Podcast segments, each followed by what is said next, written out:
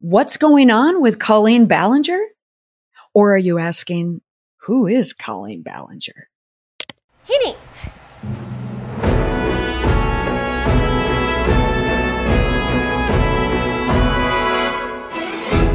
Abracadabra,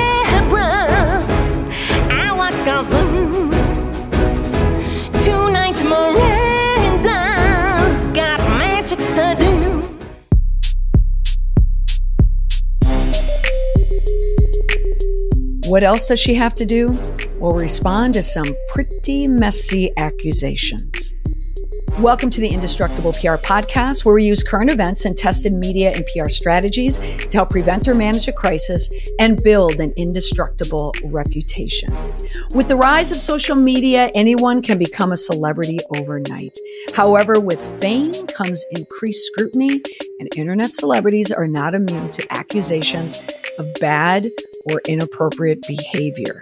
In recent years, we've seen many internet personalities being accused of everything from grooming to harassment. But in this episode, let's discuss how to respond when faced with disturbing accusations. Internet celebrity or not, there's an answer here. Full disclosure on social media, I was asked frequently, What do you think about what's happening with Colleen Ballinger? What is going on with Miranda Sings? Do you have any thought on Miranda Sings? Do you have thoughts on Colleen? And every time I saw those messages, I said to myself, Who is Colleen Ballinger?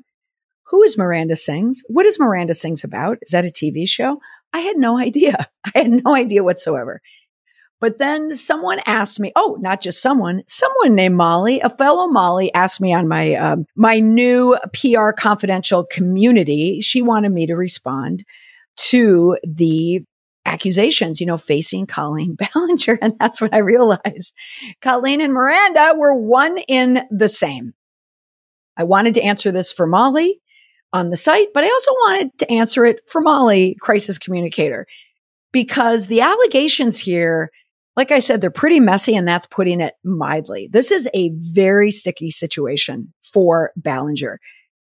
But as of the time of recording, she hasn't said anything. She hasn't responded. So that's another reason why I wanted to dive into it. Now, the alternative title that I originally was going with was parasocial relationships, you know, the dark side of internet fandoms.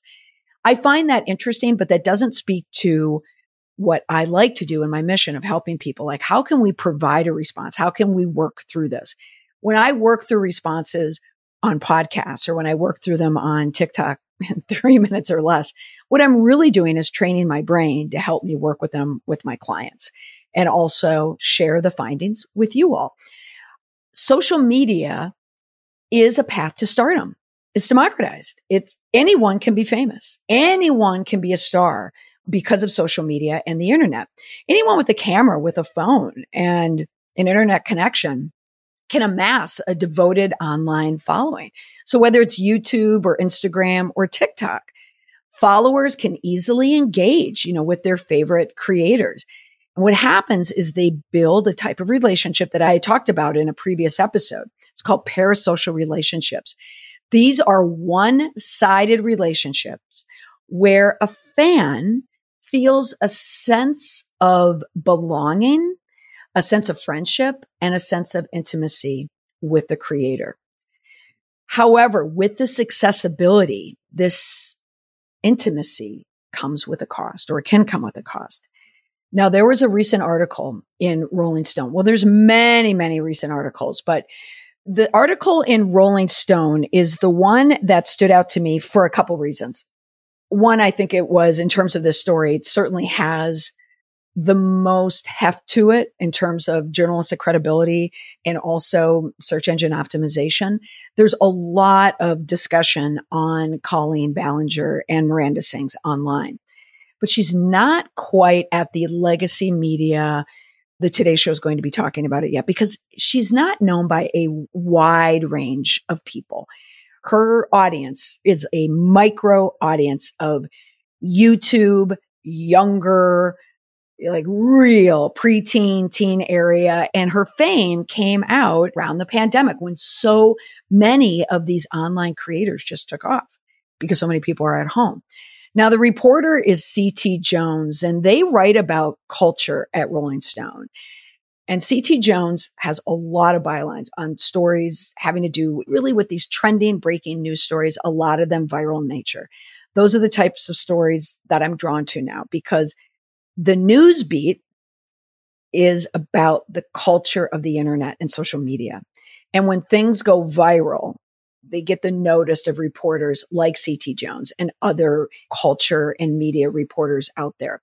That's not to say that other reporters or all reporters are going to cover it, but there just seems to be this line, this invisible line of news editorial and agenda where underneath the line is where it's mostly a culture internet trending story. But when you go above it is when the majors are going to pick it up. You're going to see it in news. You're going to see it in New York Times you're going to see it trending more across, you know, across the board.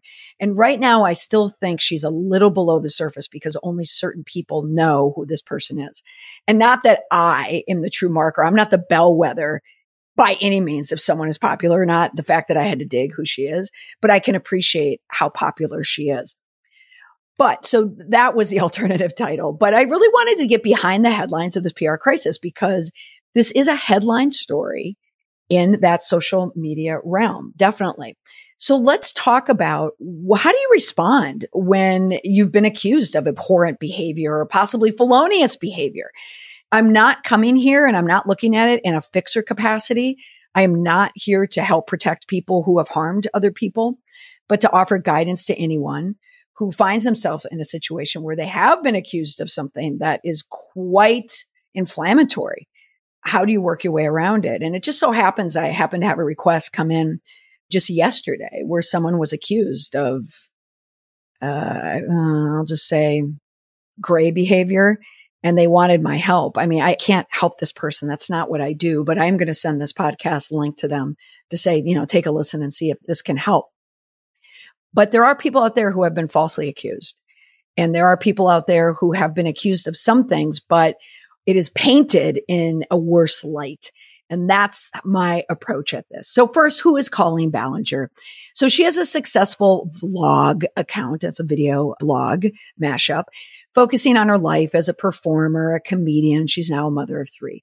Most people know her, however, for the sketch character of Miranda Sings.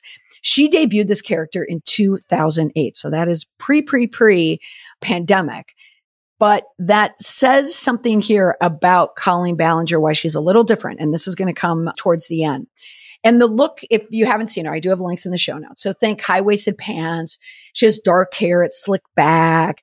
She has this nasal voice that you heard her sing in the open. But her trademark is this bright red lipstick, where naturally she has a sponsorship for it. So people can buy it. That's drawn around her lips like you know, even outside of it. So it has more of a feeling of vaudeville there. It kind of has this crazy effect. This character is very obnoxious, rude, does anything for laughs, makes noises for laughs, absolutely pushes away criticism, like pushing away the hate. And what this character wants to do is become famous. Hmm, like a very meta thought there. So even though she's trying to, as, as this Rolling Stone article puts it, that she is trying to become synonymous with cringe, like internet humor. What she's doing is she is taking her sketches and she's mixing in an online persona of, of Colleen Ballinger and mixing it with this kind of crazy Miranda Sings. But in the end, she wants to come out and promote kindness. She wants to promote positivity because she has a lot of young fans. However, like a lot of people online, she has to straddle a place between being super famous online, being a celebrity, but also having the exchange and having the relationship with your fans change dramatically. Another key element to Colleen Ballinger is that she is a trained performer unlike a lot of people who became famous around the pandemic, whether it's TikTok or, or YouTube, and even before that, I mean, YouTube fame was certainly before that.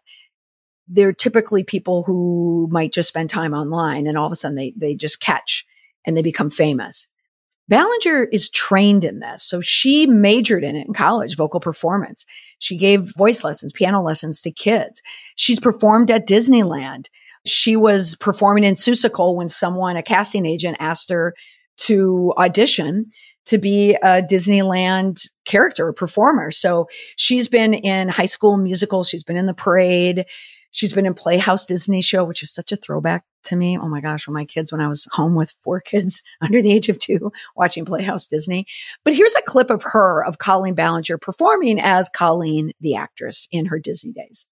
Happy birthday,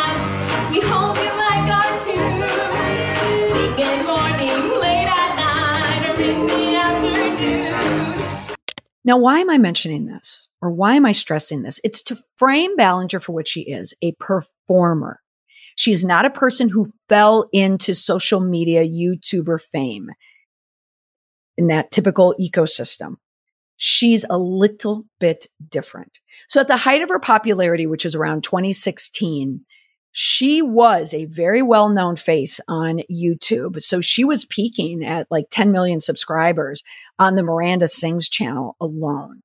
And that didn't account for all the other millions of people that were following her and subscribers on her personal channel.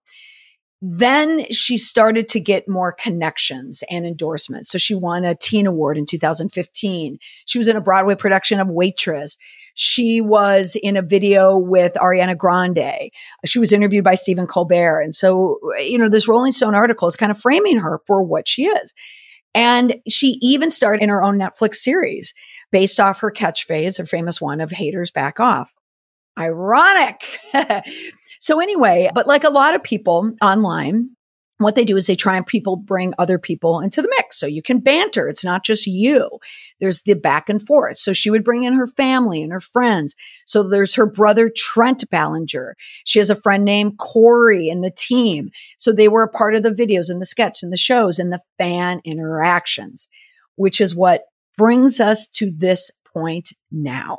What the Rolling Stone article focuses on is that Ballinger has been accused of, of abusing her power and engaging in a toxic parasocial relationship with fans. Okay. That's it. That, that's the accusation. But what is happening with the reputation and the wordplay at hand, it's taking a more darker turn. Now, the past and current members of her team, as I mentioned, there was the best friend, Kory DeSoto. There was an ex-husband, Joshua David Evans. And then I mentioned her brother, Trent. They were also accused of using and leveraging her fame to access fans and also accused of inappropriately messaging followers, many who were underage. So fans have claimed that they were sent inappropriate texts by Trent, that they were asked about their sex lives by Ballinger. And in one case, bullied over the weight by Kory DeSoto. And these types of accusations are the ones that are kind of fueling this moment for Ballinger. The hate is still there. It's growing. Uh, there are more news stories. There are now podcasts about it. You can go on YouTube and you can see a lot of stories about it as well. However, Ballinger, as Miranda sings, is on tour. It's on a summer tour. And she said nothing. She is staying silent in the matter. Very likely working with a team probably has lawyers, probably has some type of public relations publicist, crisis management fixer in the mix. Or not, or not, could be choosing to not do anything. But when you have millions at stake, you tend to get outside counsel. And I think the reason why there is outside counsel there is because I think strategically the play here is to wait. I don't think this is just a decision that she came up with. But it doesn't mean that the cracks aren't showing on tour. Here's a reaction to Ballinger or Miranda Sings from a recent live show. Oh, someone's booing. Someone's booing. Someone's booing. Someone's booing. Someone is booing. So Ballinger still has fans. People are showing up. The fans are showing up. The show must and is going on. But before I get into the accusations and her response, let's just talk about how we got here. Enter the supporting protagonist to the story. His name is Adam McIntyre. he was a 10 year old kid. He was an Irish kid, but from Brighton, England, or Brighton, as they would say, or as they would even say in Brighton, Mass, Brighton, Mass. He found something very, very special in YouTubers back then. So the story of McIntyre painted that he was the kid who was getting bullied in his adolescence. And so he was going home and he was just immersing himself in YouTube and he found Ballinger. She became his favorite comedian. But what started out as this just interest in a person and this parasocial relationship, it started to evolve into something or devolve into something that was much more problematic. It started to move into a close friendship. And then McIntyre, now 20, is alleging that it became exploitative, abusive, and toxic. What McIntyre says is that Ballinger created this persona of responding and interacting with fans, which is what a lot of people online do. I mean, you look at the success of any live stream. I mean, live streaming is that interaction people like getting that firsthand connection with their favorite creators. I mean, it's parasocial relationship on speed. But now he's claiming that she took advantage of him for the purpose of content. And there are other fans who did speak to the reporter for Rolling Stone and they were given the same type of, of, of access. Rolling Stone did report that they reached out to Ballinger, to Trent, to Soto, all the team, but no one has commented on the matter. Now, to take a step back just about YouTube culture in general, has there been backlash in the past with other people's? I mean, certainly in 2021, James Charles, and I was familiar with this one because I have daughters, uh, but in 2021, James Charles admitted to texting a 16 year old fan sexually explicit content. And the response was they weren't aware that they were underage at the time. In January, there was another former YouTube star, Onision, if I'm getting that right, whose real name is James Jackson, sued by two plaintiffs alleging that he used his channel to groom them through these personal, you know, forums when they were 14. Now Jackson has denied those claims and there's a mediation scheduled later on this year in 2023. Now, it's important to note the age of consent in the UK is 16, but in the US, it fluctuates. It generally ranges between the ages of 16 and 18. So that's why it can get a little gray. Another example would be Andrew Callaghan. Now, I had featured him in episode 224, analyzing the apology statement, the Andrew Callaghan example. I have a link in the show notes the story about Callaghan is that he was interacting with women. So his pattern of misconduct was how he treated women who were fans and going out and meeting the women and how he treated them. Well, they all mobilized on social media and came back at him. And now he is still quieted and we haven't heard much of him. And then also recently, the controversial influencer Andrew Tate, he was charged in Romania with rape, human trafficking, and forming an organized crime group to sexually exploit women, along with his brother Tristan and two other associates. So you could see here the range of how this culture can really create this YouTube culture, this live streaming parasocial relationship. It can get murky, but it can get dark and it can get dark fast. But does that mean Ballinger is on the same level as an Andrew Tate who's accused of human trafficking? Well, let's just see. There's something more here that could speak to where we are in a social media ecosystem. Even though the headlines are saying the word grooming, and when people hear the word grooming, it usually ties into another word, of what happens with grooming. And it's not a good one. But the true allegations against Ballinger are not criminal. And there's not even a hint that she used her power to start anything sexual with her fans at all. What she's being accused of is holding emotional power over them. She is using her fame to get these young followers to do things for her, to follow her for the purpose of leveraging them for content. It's like an emotionally manipulative relationship.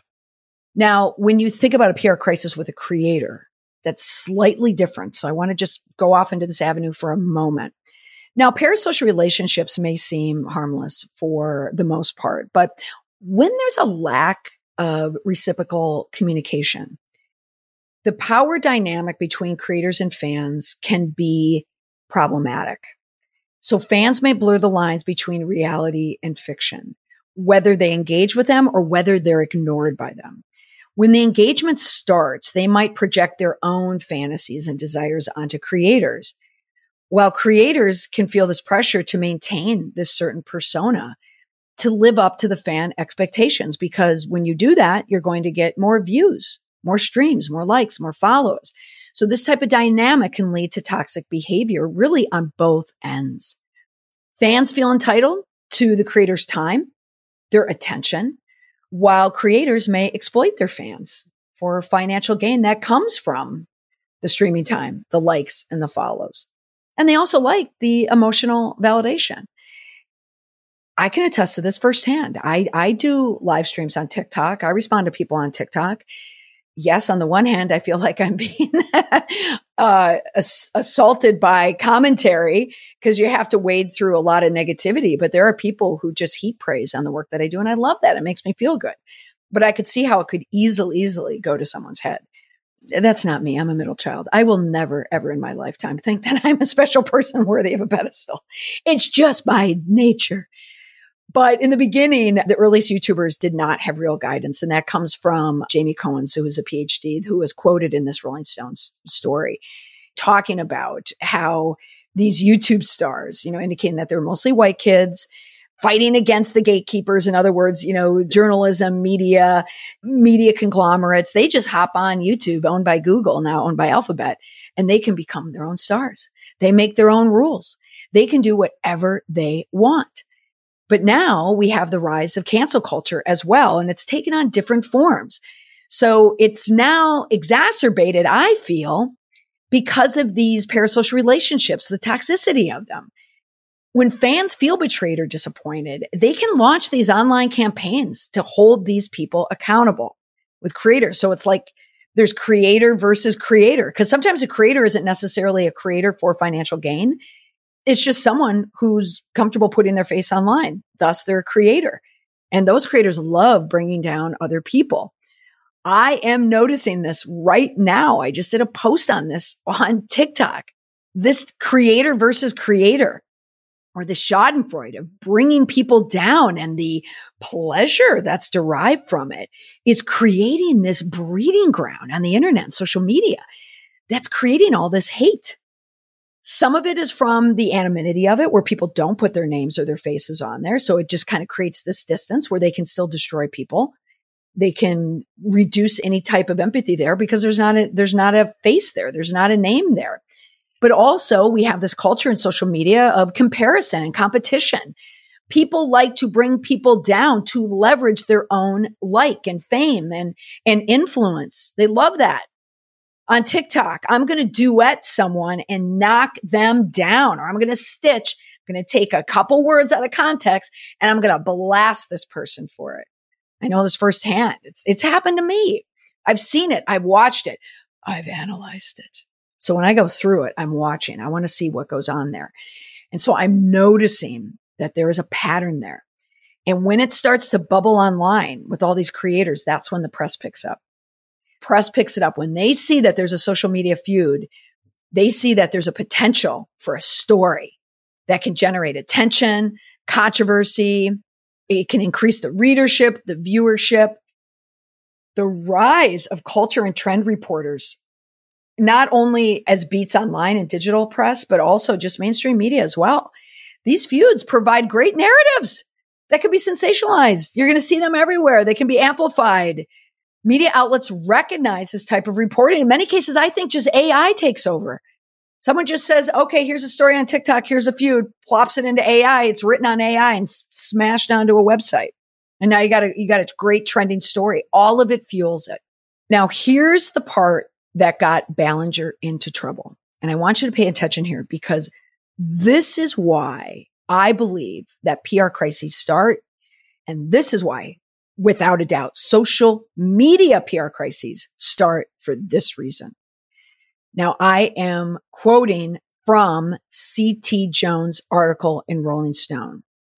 Quote, the first time McIntyre met Ballinger was in 2014 at a tour stop in Dublin. It was very professional, McIntyre says. I was a fan and she was the celebrity. End quote. That line sets us up for what we're reading as a parasocial relationship, fan and celebrity.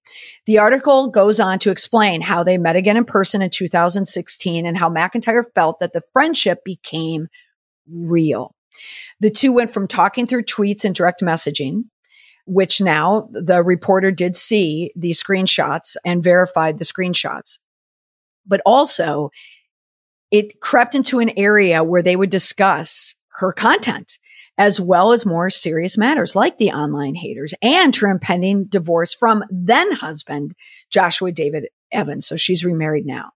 So at that time, McIntyre was 14. Ballinger was 29.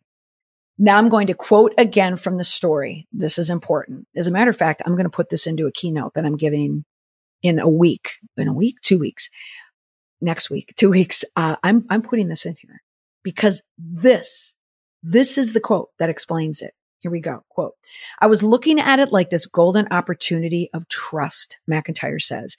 And I, in the moment, really didn't care if it was morally right or wrong because I was just grateful that she was talking to me and not anyone else. End quote.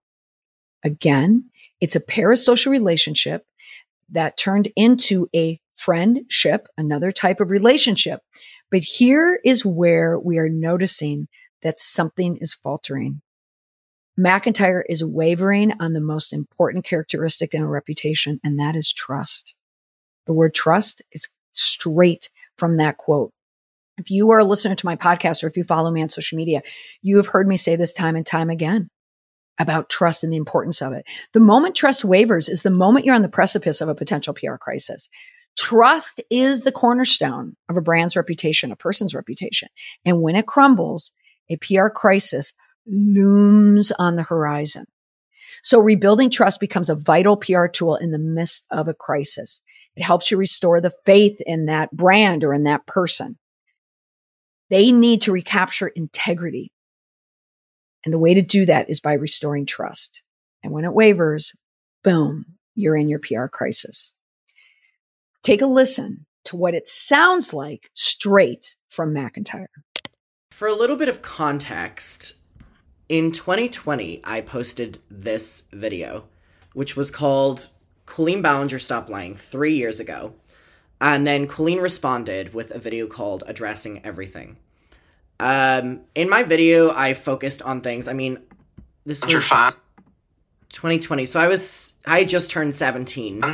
And this the video. DM from Kory read, I just turned 17 in this video, and the purpose in making this video was because I find out that Colleen had been um, talking shit about me, and that Kory, who's her best friend and lives with her and is like, you know, her best friend, had also been talking shit about me, and I kind of reached like a breaking point.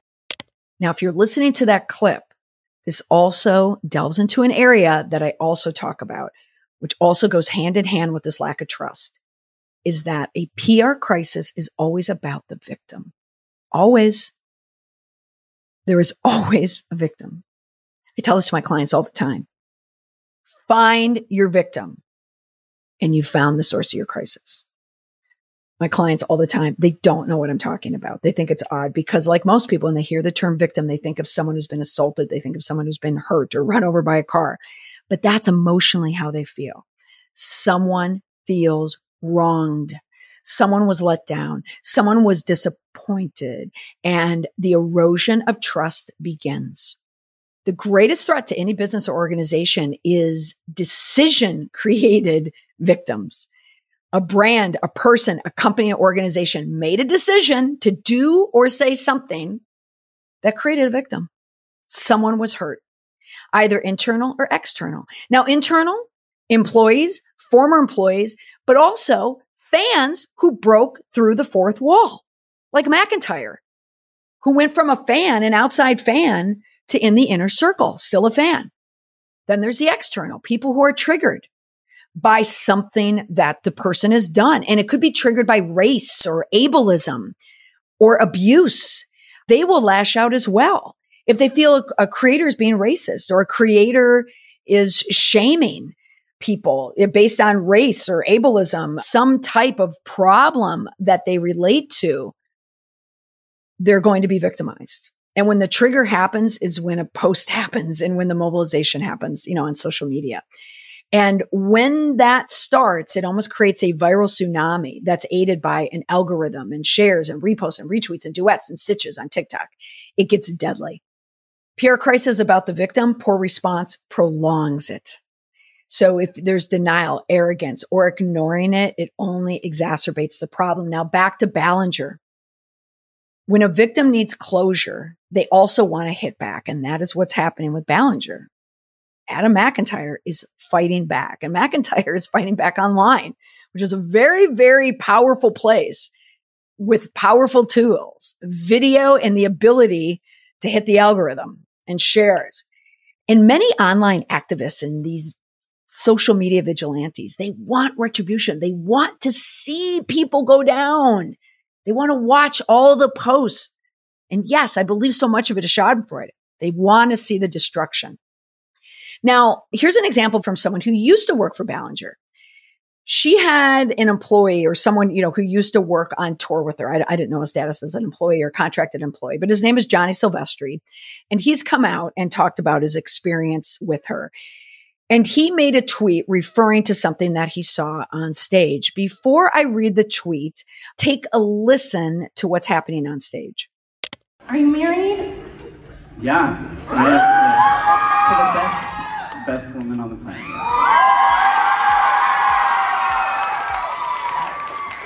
It's not what I heard.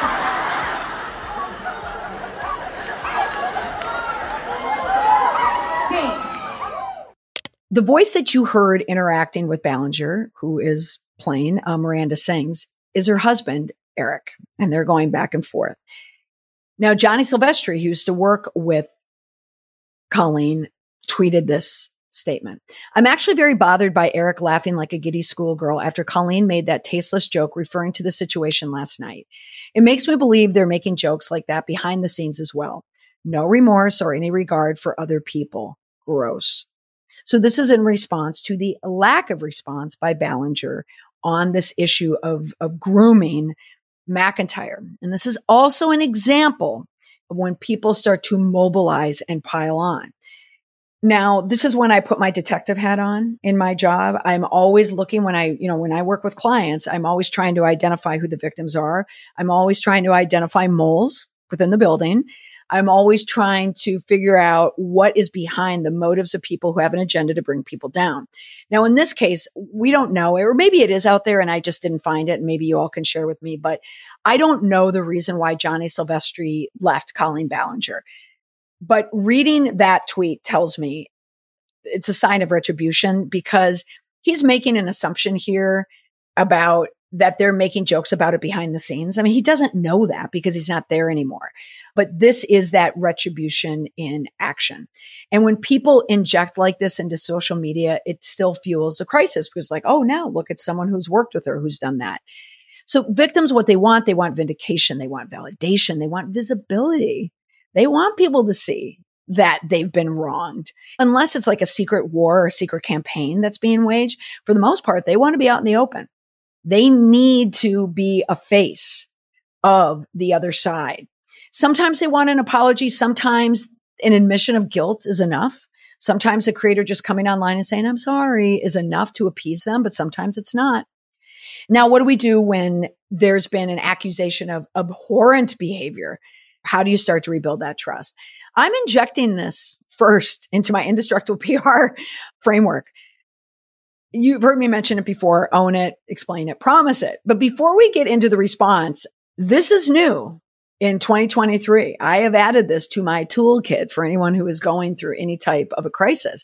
And this is what I think Ballinger is doing. You need to go through a discovery phase first. Okay. I mean, I do that anyway with clients, obviously, but anyone who's being called out on social media, first, you just need to assess the media ecosystem here. Okay. First, figure out the parasocial relationships. Do you have someone who started out as a gradual fan and then they quickly lost interest, perhaps when things, when they were ignored or something happened to them? Is it someone who's truly been victimized by you or is it someone trying to leverage the fame to bring you down? Are they someone who's trying to grow their brand for profit? Not that it matters. I'm not saying yes or no, but this matters in how you're going to respond because you want to know where the response lives in what type of ecosystem. Are you being accused by someone that's also a brand, uh, someone that has a lot of followers, someone that has some heft to them online? Has the press picked up on it yet? If so, is it still in that kind of culture trend reporter phase where they're just reporting on the nature of the story or are you already hitting the big time? Are you in the Daily Mail? Are you in the New York Post? Are you in the Washington Post? Is local television, national television covering it? You have to see where, where you lie in all of that. And as it relates to creators, you really have to look at yourself and figure out what you did wrong and what you need to change. Okay once you've done all that, now we're going to start to analyze the final thing is just analyze the demographic, the values, the motivation of this audience. Sometimes this audience is really just teaching you a lesson. You know, in many cases, you're going to see it happen in the racial realm. Someone is going to be accused of white privilege. When that happens, you really have to reflect on that. If, if you're white and you've been accused of this, hmm, are they right? Like, is there any truth to this? It's going to set your baseline for where you're coming from and what you need to admit to you have to clearly, clearly learn from that. Okay. You don't want to completely dismiss it. All right. So once you have done all of that, let's now start working towards that response. The first step always in the indestructible PR framework is own it. This is taking accountability. Acknowledge the seriousness of the accusation it is essential that you do that. You need a sincere and public apology or, you know, taking responsibility, expressing remorse. So it could be apologizing to those people who are affected or the one person. In some cases, people will make the mistake of denying everything and blaming and pointing the finger. That is not what this framework is for at all. It doesn't work. It does not work if you want to blame because all it does is make it worse. And it just shows a lack of responsibility and empathy towards the victim right? So you want to publicly acknowledge the accusation and take responsibility for what you've done. It can be a very, very difficult step, but it is necessary for moving forward and taking steps to improve. Also, here's another reason why. If the press comes calling, if you already acknowledge it, it could send a reporter in a different direction it could send them in the direction of, okay, they've already acknowledged this. So this isn't a story about us bringing this person down or talking about why they need to go down. It could be more about both sides. It could be just about the viral nature of it. You're just giving a reporter more to work with and less to work with when it comes to bringing you down. All right. The next one is explain it. That's where you tell your side to provide context. So transparency here is paramount. You want to openly address the situation, but provide your explanation. It provide context. This is going to help rebuild trust, but also you're going to be reaching the reasonable people. The people are kind of wavering on you, like, well, I could go either way on this. This is where you try and reach them in a reasonable level. Okay. So someone has empathy for you, like, oh, I, I, I get why they would do that. Oh, I could see that. Oh, you know what? I would have done the same thing. I would have done the exact same thing. That's what we're trying to go for. Okay. Or you might be hitting people where they feel like, oh, they, they genuinely feel remorseful. And, and that would have happened if that didn't happen. So I could see why this happened to them. Let's just give them a break. Okay. That's our goal. So also in this phase, you're listening to criticism. You're learning from criticism. It's really important in that stage because it's going to set you up for the final one, which is promise it. This is where you're actually making those amends and you're taking action. You want to prevent that behavior in the future. So what are the concrete actions that you're doing to rectify the situation? It could be you'll see it a lot. I'm making a donation to this related charity. I'm taking the steps to educate myself. I'm taking the steps to help myself. I'm going into counseling. I'm going into therapy, whatever it is. Show this commitment to changing. You want to show this ethical behavior as you move forward. It's vital to show it because if you do not do it, then you cannot get through it. So these are the steps that will help you address the situation, show a commitment to making things right. And it's also just people will just give you a break. That's what we're hoping for is they just let it go because there's another crisis right around the corner. There's someone else to bring down right around the corner. All right. So let's just finally wrap it up here with Colleen Ballinger's response. What is it? I couldn't find anything that she did, but I did find someone who was able to grab some clips from her recent show. So this is comes courtesy of Spill Sesh on YouTube. Listen to one clip of how she responded. Uh, close, but not close enough. Take a listen. It's been a crazy, just kind of few years in general. Life is crazy. There's so many things to say, and I'm not going to say those things um, now. But um, I do want to say that um, I am so appreciative of you guys, and I, I, am very grateful. And even though I already said that, I'm saying it again. Um, I it's one of the times, another time in my life where you guys have shown me a lot of love and support, as um, when we're all going through the pandemic together. All right, so there she's thanking moms in the audience. Some might say this is pandering to the adults in the room because they're going to have sway over the younger kids there. The, the adults in the room are quote unquote the reasonable people in the room. Those are the people who I was referring to in the explain it phrase. This is the context. What she's saying on stage there is explaining it. She's doing the context um, phase. So see, she's signaling to the room I know what's going on. I'm not going to go deep, but I want you to understand what I'm saying here. Now, in the past, Ballinger has apologized for misbehavior. There was a video that was posted three years ago. This is May 2020. My gosh, two weeks before George Floyd, before everything changed. But she was apologizing for cultural appropriation, ableism, making fun of people based on their weight. She was also getting hit for recounting a story very humorously about getting bit by a dog and then they had to put the dog down, which, oh my gosh, that would be a trigger for me. And this was seven years ago and she was talking about it in a very insensitive way. So this is an apology from that time, not from the current accusations from that time. Take a listen.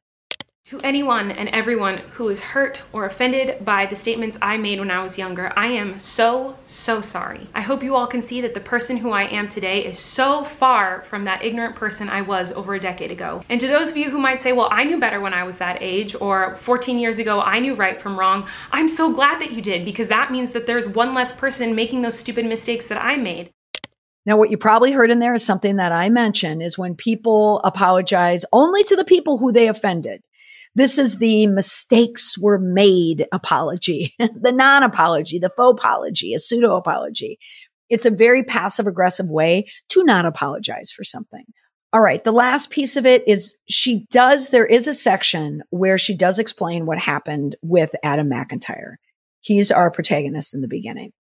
She goes on to over explain what happened. It's, it's, it's messy. Like the explanation is just messy. It's hard to follow. She's bringing his mother into the mix. Again, she's bringing an adult into the room because she wants reasonable people to understand what's going on here. She does admit fault by using her business, being a busy mom, you know, which I get all of this. I get it. I get it. I get it. But a lot of it again is explaining. She, in this clip that I'm going to play, she's discussing the hate that she's receiving. So it's less of an apology, but listen to what it is. But over the last month, I've received a lot of criticism that isn't the type of constructive criticism I've received over the last decade. It is more just hateful and cruel, and the things that are being said about me are absolutely horrendous. No, I should have never sent a fan underwear. How stupid am I? No, I definitely should have never given him access to my Twitter account. And no, I shouldn't have talked to him as often as I did. But I am not a monster, I am not a groomer, and I shouldn't kill myself. Be careful with the words you choose to use because I have learned time and time again words definitely matter and your words can hurt people and they can affect people in a very negative way. And I just hope that that's a lesson we can all learn in this situation. Did you hear that? It's more of an explainer with only a dash of remorse. It's really more of a rant. So what I think is happening with Colleen Ballinger, I think she's waiting. I think she's intentionally waiting. One, waiting for the press to subside to hope that it doesn't kind of cross that bar where it gets picked up by mainstream press she's hoping that mainstream people won't become aware of it, that only her fan base and people, you know, on social media are talking about it. She's making money on these tours. So she's likely like continuing these tours for her fans so she can make money because if it all goes away, she needs the cash. She needs, you know, that money. And she's probably just gambling on it right now. It's a roulette table and she's deciding where to put her chip. She's now gambling on herself getting through it. But if she doesn't, at least there'll be some coin there that she can rest on. Then she can go away for a bit and then come back perhaps in a new iteration and attract a new wave of fans. And they could be younger fans and fans who are not familiar with her past and also unsuspecting parents who don't know her from anything. So in conclusion, being accused of bad or inappropriate behavior can be difficult and stressful, you know, for anyone. But it's important for anyone who's been accused, whether or not they're an internet celebrity or someone who's been accused of bad behavior that rolls out online. It's important to respond in a responsible and an empathetic way. You want to show that you care about people. And how you show that is by taking accountability. It's listening to criticism and taking action to prevent this similar behavior. Internet celebrities man, they come and go, don't they? That's the damage in it. So for Ballinger, it will be a risk, but this is the risk that I think she's willing to take to see if she can get through it. And if she doesn't get through it, she'll have made money. And I think that she'll wait it out. Now, in every episode, I leave you with one indestructible PR tip. It's an easy to remember takeaway to help you build your indestructible reputation. Now, here it is when you're navigating any type of PR crisis, or if you're navigating something where it's pretty bad, you need to explain yourself because people have very bad ideas about you based on what's being said about you online. It is important to come out and explain it. These types of things don't go away. People may forget, but there's always going to be people that won't forget. And there's going to be a very big entity that will never forget. And that entity is called the internet. So changing your behavior becomes a very critical step. So whatever the accusation is and how close to the truth it is, the key to that statement is going to be about changing behavior. What you've learned from this incident and how you're going to change in the future.